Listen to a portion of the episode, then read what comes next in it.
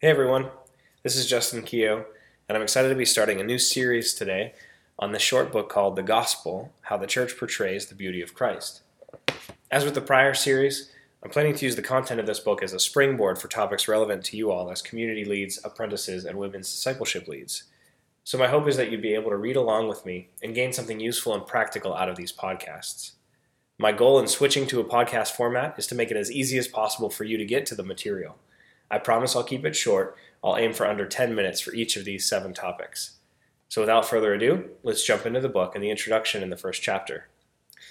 For starters, you may be wondering why are we reading this particular book?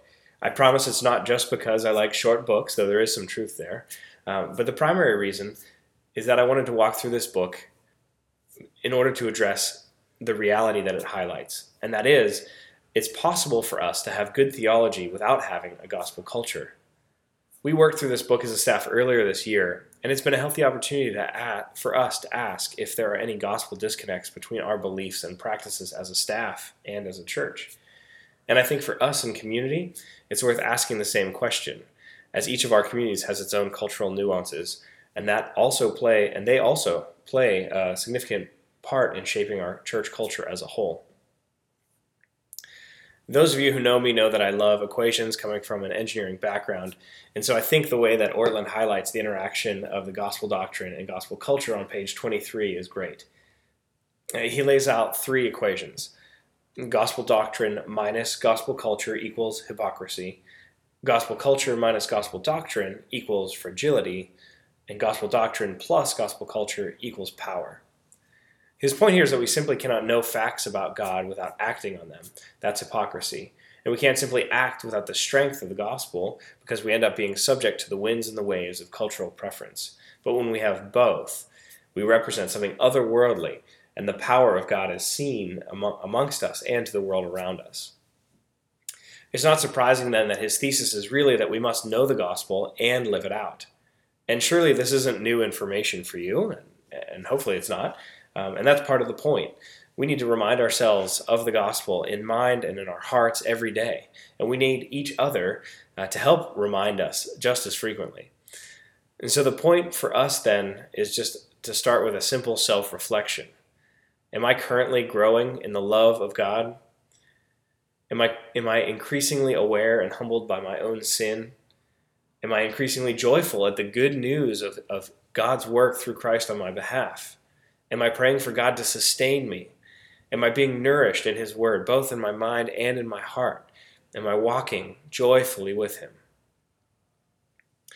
The reason I want to start this series with self reflection is that, is that there's a familiar concept at play here, and that's that we cannot lead others to places that we haven't gone.